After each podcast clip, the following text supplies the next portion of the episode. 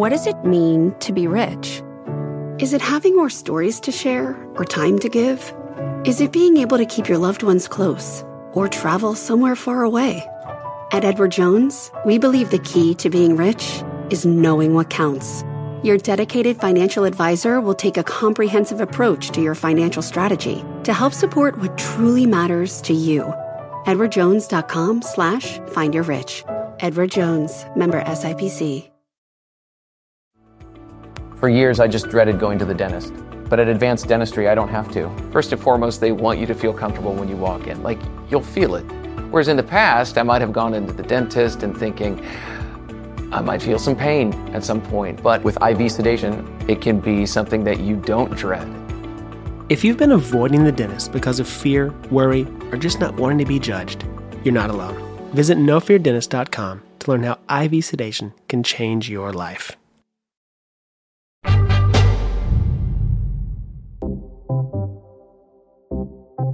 As I look back over the interviews I've done for this podcast, I've learned so much from my guests and I've had a lot of fun. But so far, only one guest has fundamentally changed my mind on a topic, and that guest is Carl Hart. Now, I went into our conversation with strong views about drug policy that were very different from his. What Carl Hart has to say is radical, without a doubt. By the end of the conversation, I was opening up to his ideas. But now, eight months later, having thought more and more about it, I really think he's right. So here is that conversation with Carl Hart I found so convincing. Have a listen. Are he and I both off our rockers? Or should we indeed turn U.S. drug policy completely upside down?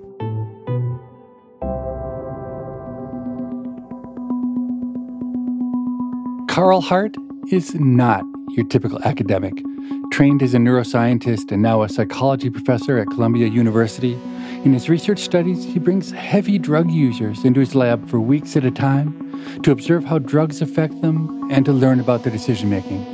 In his new book, Drug Use for Grown-ups, he argues for a radical overhaul of drug policy.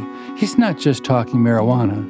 In his ideal world, heroin, methamphetamines, cocaine, they'd all be legal. Welcome to People I Mostly Admire with Steve Levitt. I've been teaching undergraduates about drug policy for two decades, and I definitely haven't been teaching them what Carl Hart advocates. So I wonder whether he'll change my mind. He certainly thought a lot harder about these issues than I have. I'm also deeply curious to see what he's like as a person.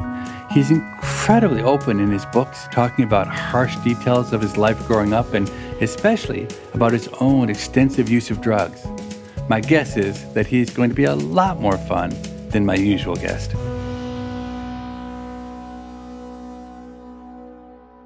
All right, so let's start with the punchline. If you were in charge of drug policy in the United States and you could start completely from scratch, no constraints, what set of policies towards currently illicit drugs would you put into place? Uh, the first thing I'd do is I would legally regulate the drugs that people seek, from cocaine to heroin to cannabis to MDMA. People might have to pass a requirement like a driver's license in order to purchase something like heroin and cocaine. I would also control the unit dose, make sure that there's not enough in a product to kill people. When we're dealing with the illicit drug market, there isn't any quality control. The substances may contain poisons, toxins, and other impurities that uh, may be dangerous to the person. Anything else goes with that? We'd have to change what we do in terms of public education. For example, we would have to have public service announcements that would be helpful in teaching people how not to mix certain drugs, warning people about the potential dangers for overdose there, but also giving realistic education, understanding that some drug mixtures are actually desired, like a sedative and a stimulant or like a speedball just warn people about routes of administration. If you snort a drug, it kind of functions as a safety mechanism as opposed to smoking a drug where you can put as much as you can or want into your bloodstream. And that's where people get into trouble. So I've read your book, Drug Use for Grown-Ups, which is a new book, excellent book. And you really are in favor of a lot of drugs that a lot of other people aren't in favor of. Are you the only person on the planet who's seeing the praises of opioids and crack cocaine and methamphetamines these days? Maybe I'm one of the few people who is willing to acknowledge uh, the benefits of these drugs. But there are a number of people who privately acknowledge the benefits. I mean, they use these drugs. And so it's okay right now in our society to acknowledge psychedelic use because it's hip, cool. It's associated with our educated class, associated with white members of our society. And so that's so easy. But when you think of something like heroin or methamphetamine, now you're talking about the lower classes of society, the undesired people. And when you are standing up for the undesired, it's a lonely place to be, but it's the right place to be, and history will show that. So, in your book, you mentioned that you use heroin, and there must have been a hundred headlines about Columbia professor admits to heroin use. Did it surprise you how the reporting went? about that issue? Hell yeah, it surprised me. The thing about it is that I acknowledged psychedelic use, MDMA, but the only headline was heroin because heroin, of course, is the scary, evil boogeyman drug. And also, uh, people knew that it would enhance the clickbait potential of their headlines. Actually, it pissed me off because what it did was got in the way of the book's message of being loving, being magnanimous, caring, open, and in expressing some sort of compassion for people who are getting their asses kicked in this society. But how I have been treated has been really rewarding at some level because of the hostility. It gives me an opportunity to see how other people are vilified. not talking about drugs, but just for other reasons. I feel a real kinship to people who were uh, gay in the 1960s, early 70s when they were vilified just for being. It's nice to be someone who is vilified openly. Like I'm a black man in this society. It happens a lot more subtly, but it happens. Whereas with drugs, you're permitted to say all kinds of awful things about someone just because they are identified as a drug user. Really, I'm good. I am cognitively intact. I have a middle class income. I have a home. So I needed to have people attack me like that so I can have more sympathy for other people who are being attacked and they don't have the resources that I have.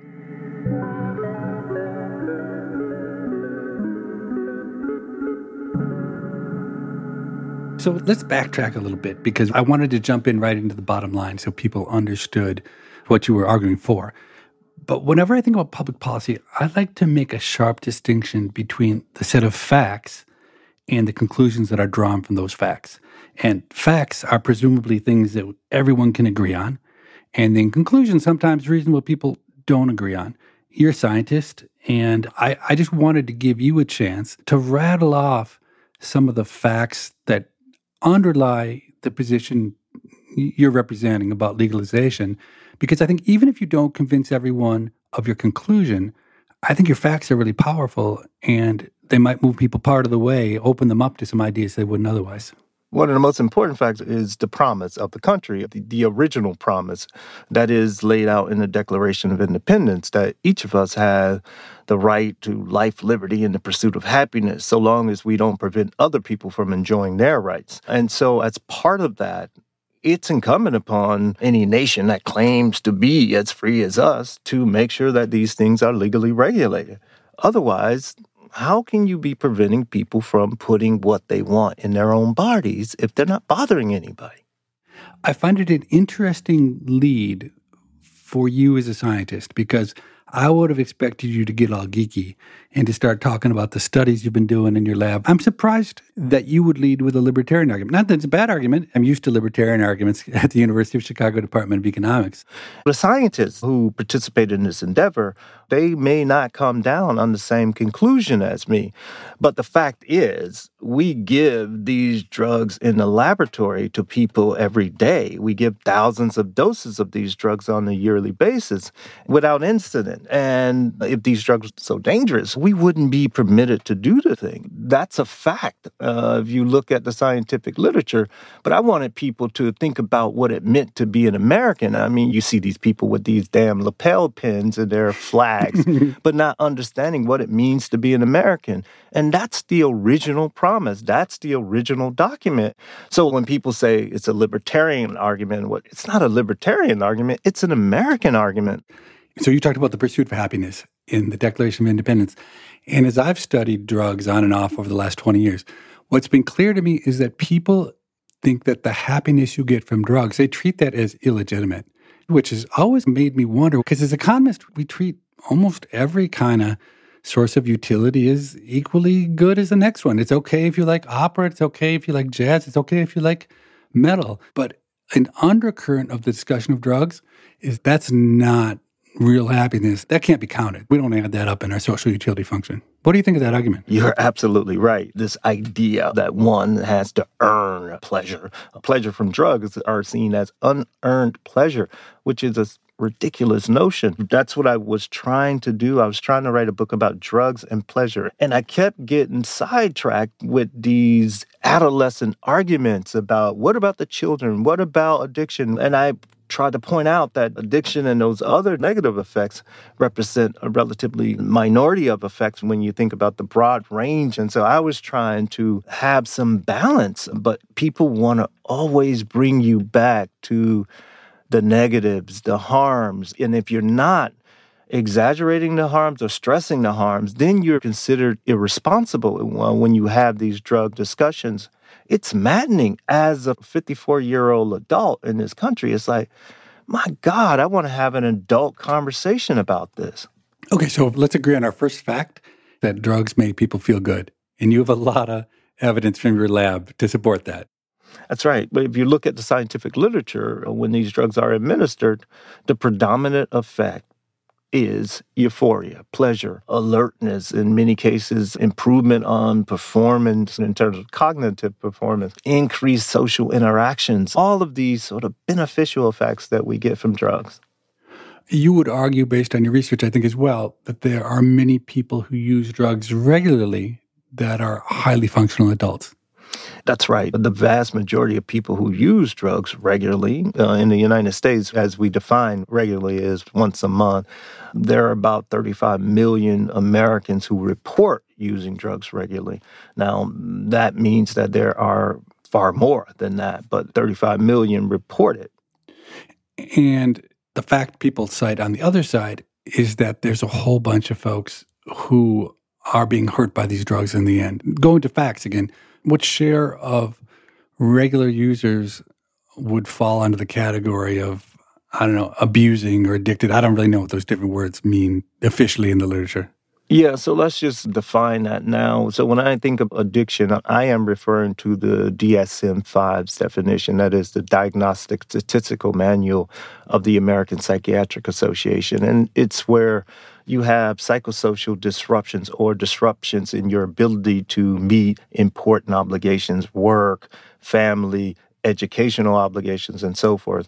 So that's what I mean when I'm talking about addiction. And when we think about the percentage of people who meet criteria for addiction, it ranges anywhere from 0.5% to 30%.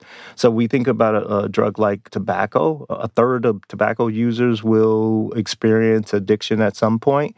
Heroin users, about 25 to 30% will experience addiction at some point in their life. Cocaine, about 15 to 20%. Alcohol, about the same numbers. Cannabis, about 10%. So you can see that the numbers may range based on the drug, but the overwhelming majority of users of any drug do not meet criteria for addiction.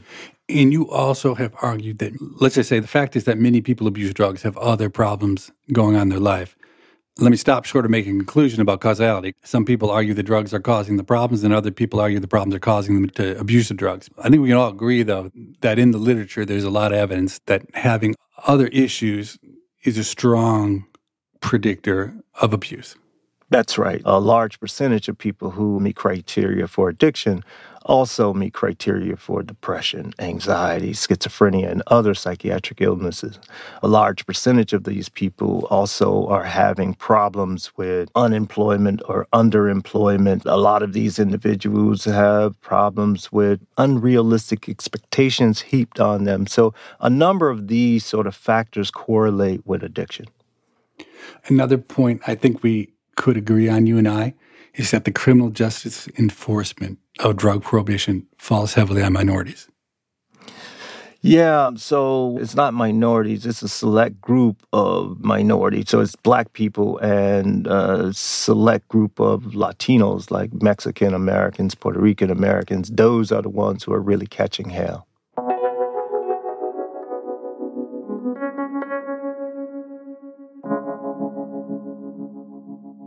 So let me make a thought experiment. Let's say we followed your plan, we legalized all these drugs uh, in a regulatory environment, and let's just say, to make it simple, the price was basically zero, close to zero, so that you didn't have to worry about black markets and violence related to black markets. How many Americans would you guess? So now we're out of facts, we're into educated guesses. How many Americans do you think would be abusing or addicted to drugs in that world? And how many drug related deaths would you predict would happen in the US each year? Well, I think that our drug related deaths will go down definitely because many of these deaths are caused by tainted drugs and ignorance. And also, people will be less likely to feel embarrassed or the stigma associated with drugs would also be decreased. And so people can seek information. And then we would require our medical community to be better informed because the medical community is part of the problem here in terms of their own ignorance about these things. So I think the numbers of overdose deaths related to the recreational drugs will go down. Okay, let me stop you there because I think that's really interesting because that's a case where if we asked one of your rivals in your discipline, they'd probably say, no, use might be five times greater and so deaths might be five times greater. Now, I'm sure that would be an exaggeration, but it's one of those questions we don't really have. Maybe we do. I should ask you do we have any way other than introspection to get insight into this? I guess Portugal's that's right. An example. Portugal decriminalized, I think, all drugs. It must have been almost 20 years ago. What's happened in Portugal? That's exactly right. The overdose rate dropped significantly in Portugal when they implemented decriminalization. People sought treatment. All of these pro social things increased. Everything we've talked about so far, if I take an unbiased view, like literally everything we've talked about supports your argument. Now, the one big chink in the armor that I see is those numbers you gave about addiction and abuse, because I think people who are against legalization, they're just going to say, look, right now 30 million people use drugs. If you legalize it, every teenager is going to at least try drugs. And people don't have a very good idea of who's going to get addicted or not. And so a bunch of kids, 10% of all the kids in America are going to end up addicted to these drugs and ruin their lives. Do you have a good counter argument to that? That's some stupid shit this notion that we should somehow ban an activity because we're afraid of kids engaging in that activity. We should ban cars because we're afraid of kids driving cars or sex uh, because of sexually transmitted infections. That's a really ridiculous notion, but we all play into it. Parents still have to parent, and these drugs are still illegal for kids to uh, use and purchase. It annoys me when the kid argument is thrown into the mix because it immediately shuts down any sort of rational adult conversation about these things. And we do, by the way, have pretty good information about the likelihood of who will become addicted and who will not become addicted. If you have someone who does not have well developed responsibility skills. That person is overtaxed with expectations and unrealistic expectations. The person has psychiatric illnesses or physical pain, has recently lost a middle class paying job. All of these things certainly increase the likelihood of somebody meeting criteria for addiction. One of the reasons that I came out about my own drug use is that I don't worry about me ever becoming addicted. I assure you that won't happen because I have all of these responsibilities that I love taking care of. And I also know that people would love to see me have an addiction problem so they can say, uh, see, there's a cautionary tale. That challenge I welcome. But we tell people this nonsense like, you don't know who's going to become addicted. That's bullshit. We do. And those are the same people who get in trouble with a number of other issues in their life. Okay. But let me say, I think you're being a little misleading with the automobile example because look, you're all about trade offs. I've read your research and you do this fascinating research where you bring heavy users of drugs like crack into the lab and you give them a choice between taking a, a hit of crack now or getting a voucher for money in the future. And one of the most interesting things you show is contrary to everyone's belief, these heavy users are able to make sensible trade offs and they view drug use and the pleasures from it as fitting into some bigger hierarchy of needs and wants. So I think it's disingenuous to talk about automobiles because obviously automobiles provide a huge positive benefit. And so we take the hurt that comes with crashes with it. Because automobiles are necessary, right? That's what you're saying? No, I'm saying that without automobiles, life as we know it would be hard to accomplish. And of course, there's this devastating tax that comes with automobiles of maybe 30 or 40,000 people dying per year in crashes. But if you put like the actual risk of a person driving a car of dying in a crash, it's not vanishing low, but it's really low because we spend so much time in cars. It seems to me somewhat unscientific to say, look, we tolerate deaths in cars, so why shouldn't we tolerate deaths from drugs? And I think people could very reasonably say, if you can show me the benefits of drugs are high enough, that the cost of addiction is vanishingly small compared to the benefits, then that makes sense.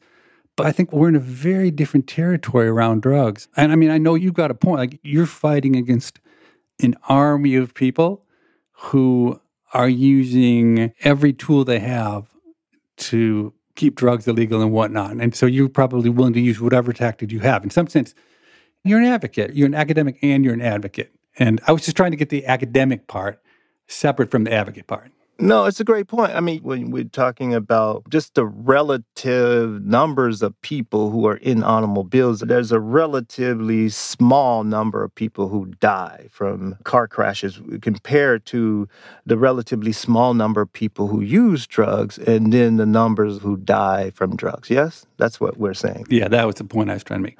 It's a good point. Now, just to be clear, I'm not talking about addiction here. I'm talking about overdose deaths because the people who are addicted are less likely to die from overdoses. It's the people who don't have tolerance and people who are relatively inexperienced who are more likely to die. And the point that I was making was not to say that we have a, a, comparable comparison because you're right when you talk about the relatively low number of people who die in car crashes. The point was that life is not without risk.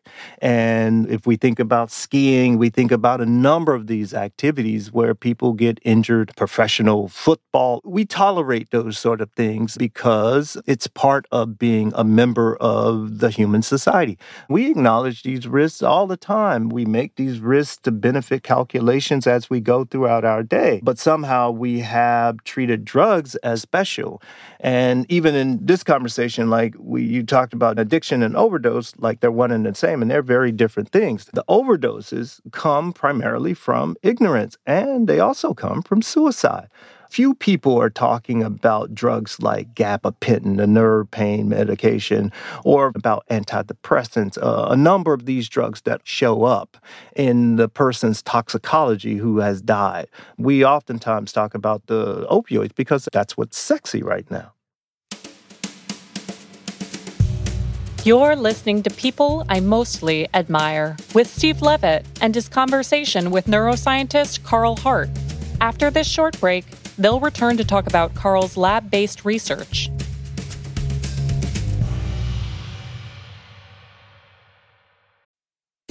People I Mostly Admire is sponsored by Rosetta Stone. Traveling is so much more meaningful when you understand the language of the place you're visiting. Rosetta Stone, one of the most trusted language learning programs, has helped millions learn new languages and can help you too. With Rosetta Stone, you'll learn intuitively. You're trained to listen, speak, read, write, and think in your chosen language. You'll be prepared for real, authentic conversations. Plus, their true accent feature gives you feedback on your pronunciation. And with the Rosetta Stone app, you can learn anytime, anywhere with customizable lessons as short as 10 minutes. For a very limited time, our listeners can get Rosetta Stone's lifetime membership for 50% off. That's 50% off unlimited access to 25 language courses for the rest of your life. Redeem your 50% off at rosettastone.com slash admire. That's rosettastone.com slash admire. If a friend asks how you're doing, and you say, I'm okay. when the truth is, I don't want my problems to burden anyone. or you say, Hang it in there. because, If I ask for help, they'll just think I'm weak. then this is your sign to call, text, or chat 988 for free, confidential support. Anytime. You don't have to hide how you feel. Do you know someone struggling to figure out their mental health benefits? The Mental Health Insurance Assistance Office is here to help. Find us at insurance.ohio.gov slash GETMHIA or call us at 855-438-6442. Don't wait. The Mental Health Insurance Assistance Office can help you figure out what mental health insurance benefits may be in their plan. Call us today at 855-438-6442. Legend has it, underneath the NJM insurance offices lies a mysterious room of long forgotten, moldy mascot memorabilia. Often pitched by ad agencies, always rejected by NJM. Is it real? We may never know. But what is real is NJM's dedication to doing what's right for their customers. Astoundingly, they're proud to put policyholders first. No jingles or mascots, just great insurance. Learn more at njm.com.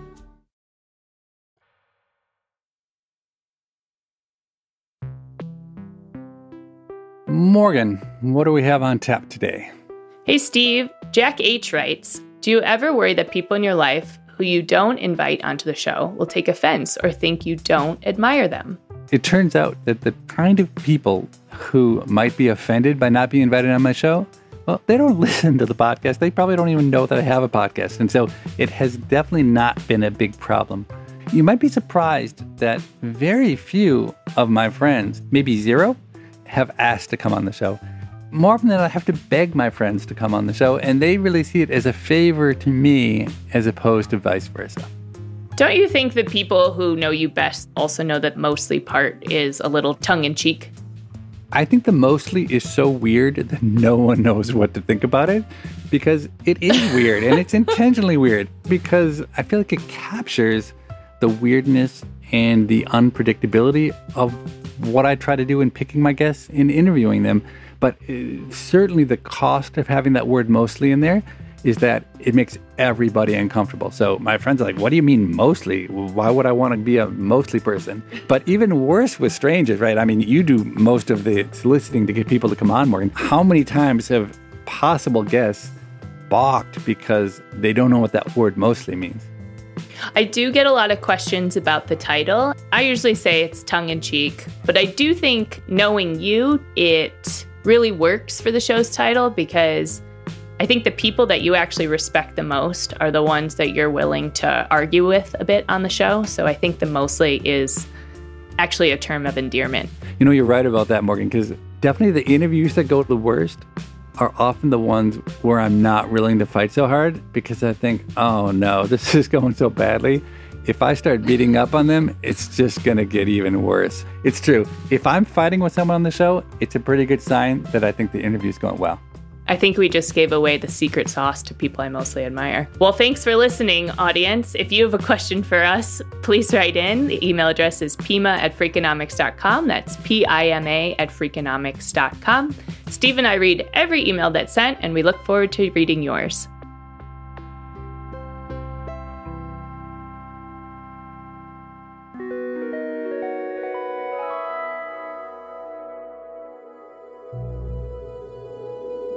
I cannot remember the last time that I raised a point in a discussion and someone's response was, That's some stupid shit. I love that he said that. I wish people would do that more often. Ever since Freakonomics came out, people act like things I say are brilliant, even when my points are trite, or even worse, when I spout stupid shit. It's so refreshing to get an honest opinion. In the rest of the interview, I'm going to first try to learn a little more about his research lab and then get into some more personal topics like what pushed him from research into advocacy and what's it like for him to be at the center of a firestorm of controversy over his new book. Can you tell me about your lab? What kind of studies do you run there? We run studies where we call them human behavior pharmacology studies, where we give doses of these drugs like MDMA, methamphetamine, opioids, cocaine, marijuana to research participants, and we study the acute effects, the immediate effects, as well as the long term effects on things like cognition, social interaction, sleep, food intake a wide range of effects. We do this work to create a human database for what these drugs do and what these drugs don't do. And as a database, hopefully, will also help inform treatment. It will help inform conditions under which you can expect to get positive effects versus negative effects. It used to be quite fun doing this research. What do you mean you used to be? In the course of writing this book, I traveled and I got high with a lot of people around the world. And I saw how people do it in the real world, as opposed to what I read in scientific literature or what my colleagues and I may have thought. And people do a lot of drug combinations. They do ketamine in combination with cocaine, they do opioids in combination with sedatives. In the laboratory, we tend to study single drug administration, so one drug at a time. It's important, of course, but I like to increase the doses that we give in the lab, and I like to also study drug combinations. And it will really be nice uh, to study more intimate interactions or sexual interactions after drug administration. I've heard that context, and you just alluded to this, I've heard that context matters so much with drug use that heroin users get a different high if they're alone in a sterile hospital room versus in their apartment with friends. That must pose a tremendous challenge to the kind of research you're trying to do. Yeah, context is everything. And in the book, I describe how I did a study in which we compared the effects of methamphetamine with the effects of MDMA. When you look at the chemical structure, methamphetamine versus MDMA, the, the chemical structures are nearly identical. There is a methoxy ring on the MDMA structure that is not on the methamphetamine structure. That's the only sort of difference. And based on our measures in the lab, the setting, and so forth, we concluded that they produced a lot of overlapping effects and they produced similar effects and there were very little unique effects produced by either drug and you might come away thinking that yeah they're about the same but when you get reports about the drug effects, they differ widely. And so my wife and I did an experiment where we did the same sort of thing in a setting that we were comfortable in, and they produced wildly important different effects. MDMA, of course, produced more intimacy, more empathy. Openness, although methamphetamine was quite good, but MDMA was unmatched. So that just highlights the importance of the setting, and it also highlights the importance of some anecdotal reports, because anecdotal reports too can be quite informative. So every university has a human subjects committee whose express purpose is to protect research subjects from harm, but whose actual activities are primarily to make the lives difficult for researchers. Do you fight a lot with your IRB? No, uh, I'm on the IRB myself. We have quite a bit of experience at Columbia with these drugs. See, again, this belief that these drugs are so dangerous is so pervasive in our society. People might think that we would have a difficult time with our IRB, but not really. Just think about it. In America, we still give electroconvulsive shock therapy to patients, ECT. We have a lot of research studies that uh, use that technique. For me, that's far more dangerous than giving someone a drug And there are a lot of potentially dangerous things that happen in the course of research. Uh, a lot of things that are more dangerous than the drugs that we give. I mean, the antipsychotic medications give me heroin any day before you give me Haldol or one of these antipsychotic medications, even the antidepressants. But the way we have vilified these drugs in our society, lay people think that these drugs are far more dangerous and they are diluted.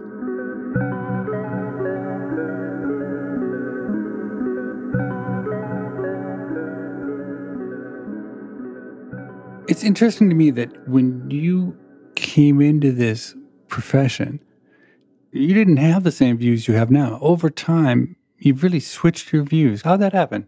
Well, I came in during the late 80s, early 90s, where we were all worried about crack cocaine. And I tried to be a good community member. I came from a predominantly black neighborhood, resource poor, but rich in all kind of other ways. And so I wanted to contribute to my community. So I studied drugs, the neurobiology of drugs, and I wanted to figure out a brain mechanism that I could tweak and help people who were suffering from drug addiction. And I figured that if I could contribute in that area, then I could help solve some of the problems in my community because I thought the problems were caused primarily by drug addiction. Over time, I learned that I was wrong. And this is part of me expressing that I was wrong and trying to help the society do the right thing. And that's why I have taken this position, like you said, as an advocate. I am an advocate. I'm a scientist, but I'm also an advocate.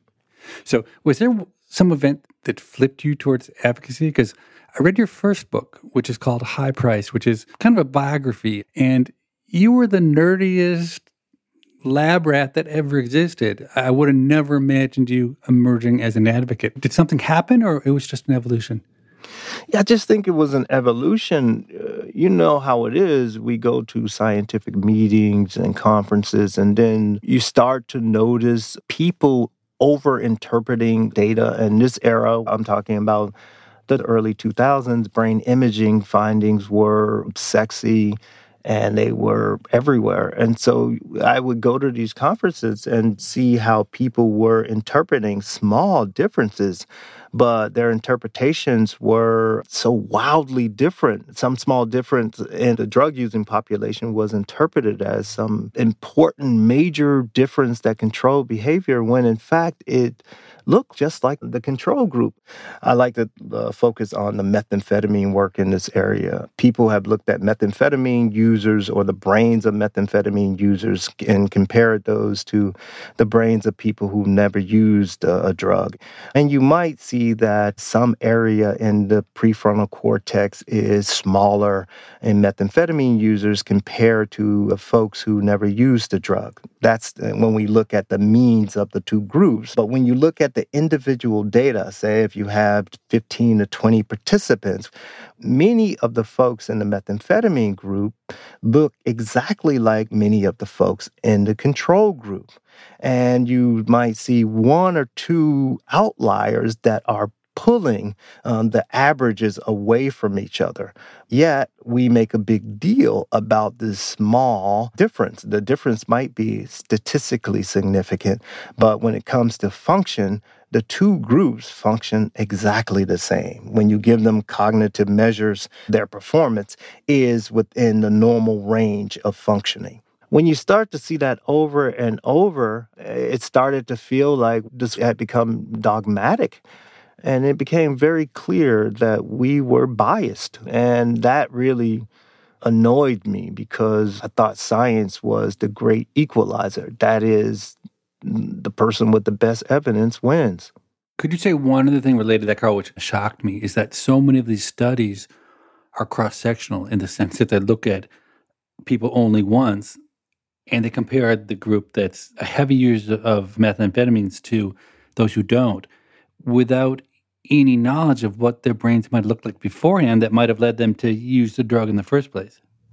Yeah. So in chapter four in the book, the brain chapter, I asked the reader to pay attention to the language that's used. Oftentimes, researchers use language like drug users' brains have atrophied, or you see this decrease in volume, yet they only took a measure of the person's brains one moment in time.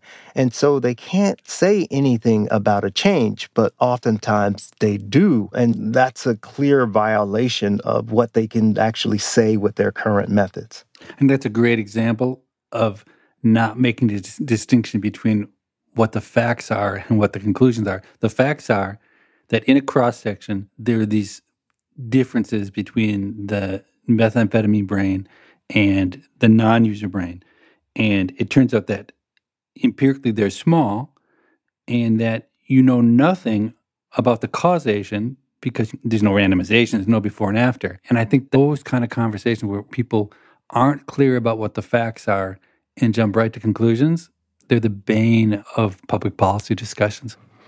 That's chapter four. The entire chapter is designed to give the reader some basics about brain imaging and, to show the reader how brain imaging uh, findings are being used in order to manipulate the public's view of drugs.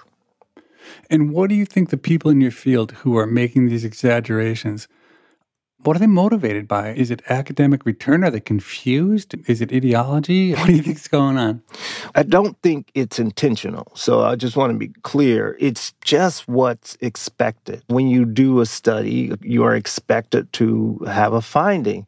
And so you torture your data to death to find that finding. And that finding oftentimes is shaped by the mission of your funding agency. And our predominant funding agency is the National Institute on Drug Abuse whose mission is to focus on almost exclusively the negative effects produced by drugs. And so we as researchers, we conform to their mission. The journal editors also get grants from this agency. The reviewers also receive grants from the National Institute on Drug Abuse. And so we're all in our bubble, and this bubble is biased. I can't tell now that you're doing advocacy whether you're doing it because it's fun or whether it's the ultimate act of self sacrifice, because you're obviously being vilified by all sorts of people. I'm sure everyone in your profession despises you for what you're doing. But some people really like to be on that pedestal. They like the attention. Is it fun or no? No. No, man. I'm a private person. I really do like my privacy, particularly if you're going to be using psychoactive substances that are banned. You should be private. But the bottom line, man, is that this is wrong. I was raised to stand up for uh, the underdog, the folks who were getting their asses kicked unfairly. I thought that was quintessentially American. And that's why I'm so surprised more people in the field haven't spoken up but I'm a black man in America. I have black boys who are targets of this drug war, who will be potential victims of this drug war. What kind of man would I be if I didn't stand up when I know this is wrong? My science is tight. And people in the scientific community know this. I find the ones who are quiet, I find them to be disgusting, and I am upset with them. But I don't want to be out here. This ain't comfortable.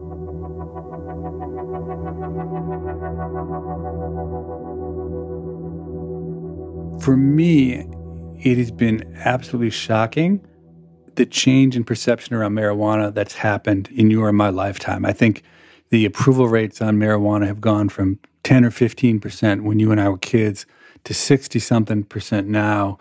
Does it surprise you that transformation happened? And does it make you hopeful that same kind of transformation might be in the offing for other drugs?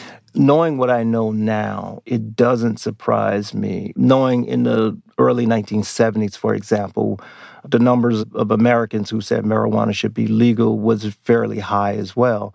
In fact, a number of states uh, decriminalized in the 70s. New York was one. And then late 70s, early 80s, the tide changed. And then that's when we had the lower approval rates. And so, I, knowing what I know now, I'm, I'm surprised it took so long, one. And I'm also surprised that we still hold these misinformed tropes, anecdotes about other drugs. I'm surprised that people haven't said that if we were lied to about marijuana, could we have been lied to about these other drugs? And people haven't made that step.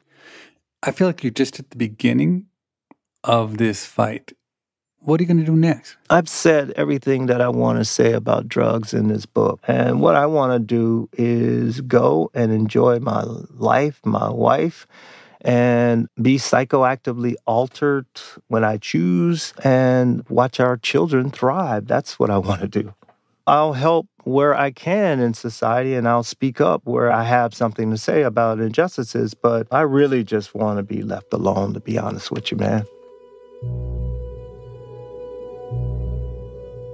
I've always been in favor of legalizing marijuana and against legalizing harder drugs. Now, I'm not so sure. I'm still a little worried that the number of heavy users would explode if we legalized hard drugs, but maybe in a world where there's easy access to cheap medical grade drugs, even that isn't the end of the world. I wouldn't have said this an hour ago, but I think it's time for Oregon or Colorado to lead the charge and serve as a guinea pig for legalizing all drugs.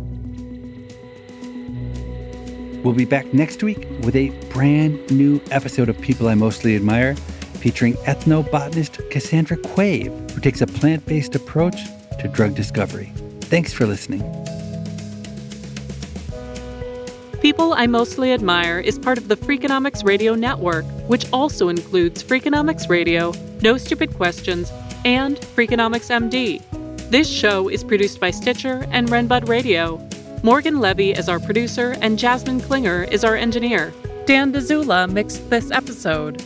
Our staff also includes Allison Craiglow, Greg Rippin, Rebecca Lee Douglas, Zach Lipinski, Mary DeDuke, Ryan Kelly, Eleanor Osborne, Emma Terrell, Lyric Bowditch, Jacob Clementi, and Stephen Dubner. Theme music composed by Luis Guerra. To listen ad-free, subscribe to Stitcher Premium.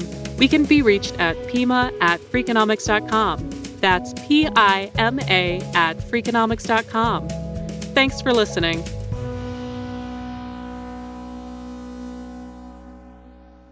Anything that you want me to know before we get started? Yeah, if you can make sure your listeners buy like a million copies of the book, that'll be cool.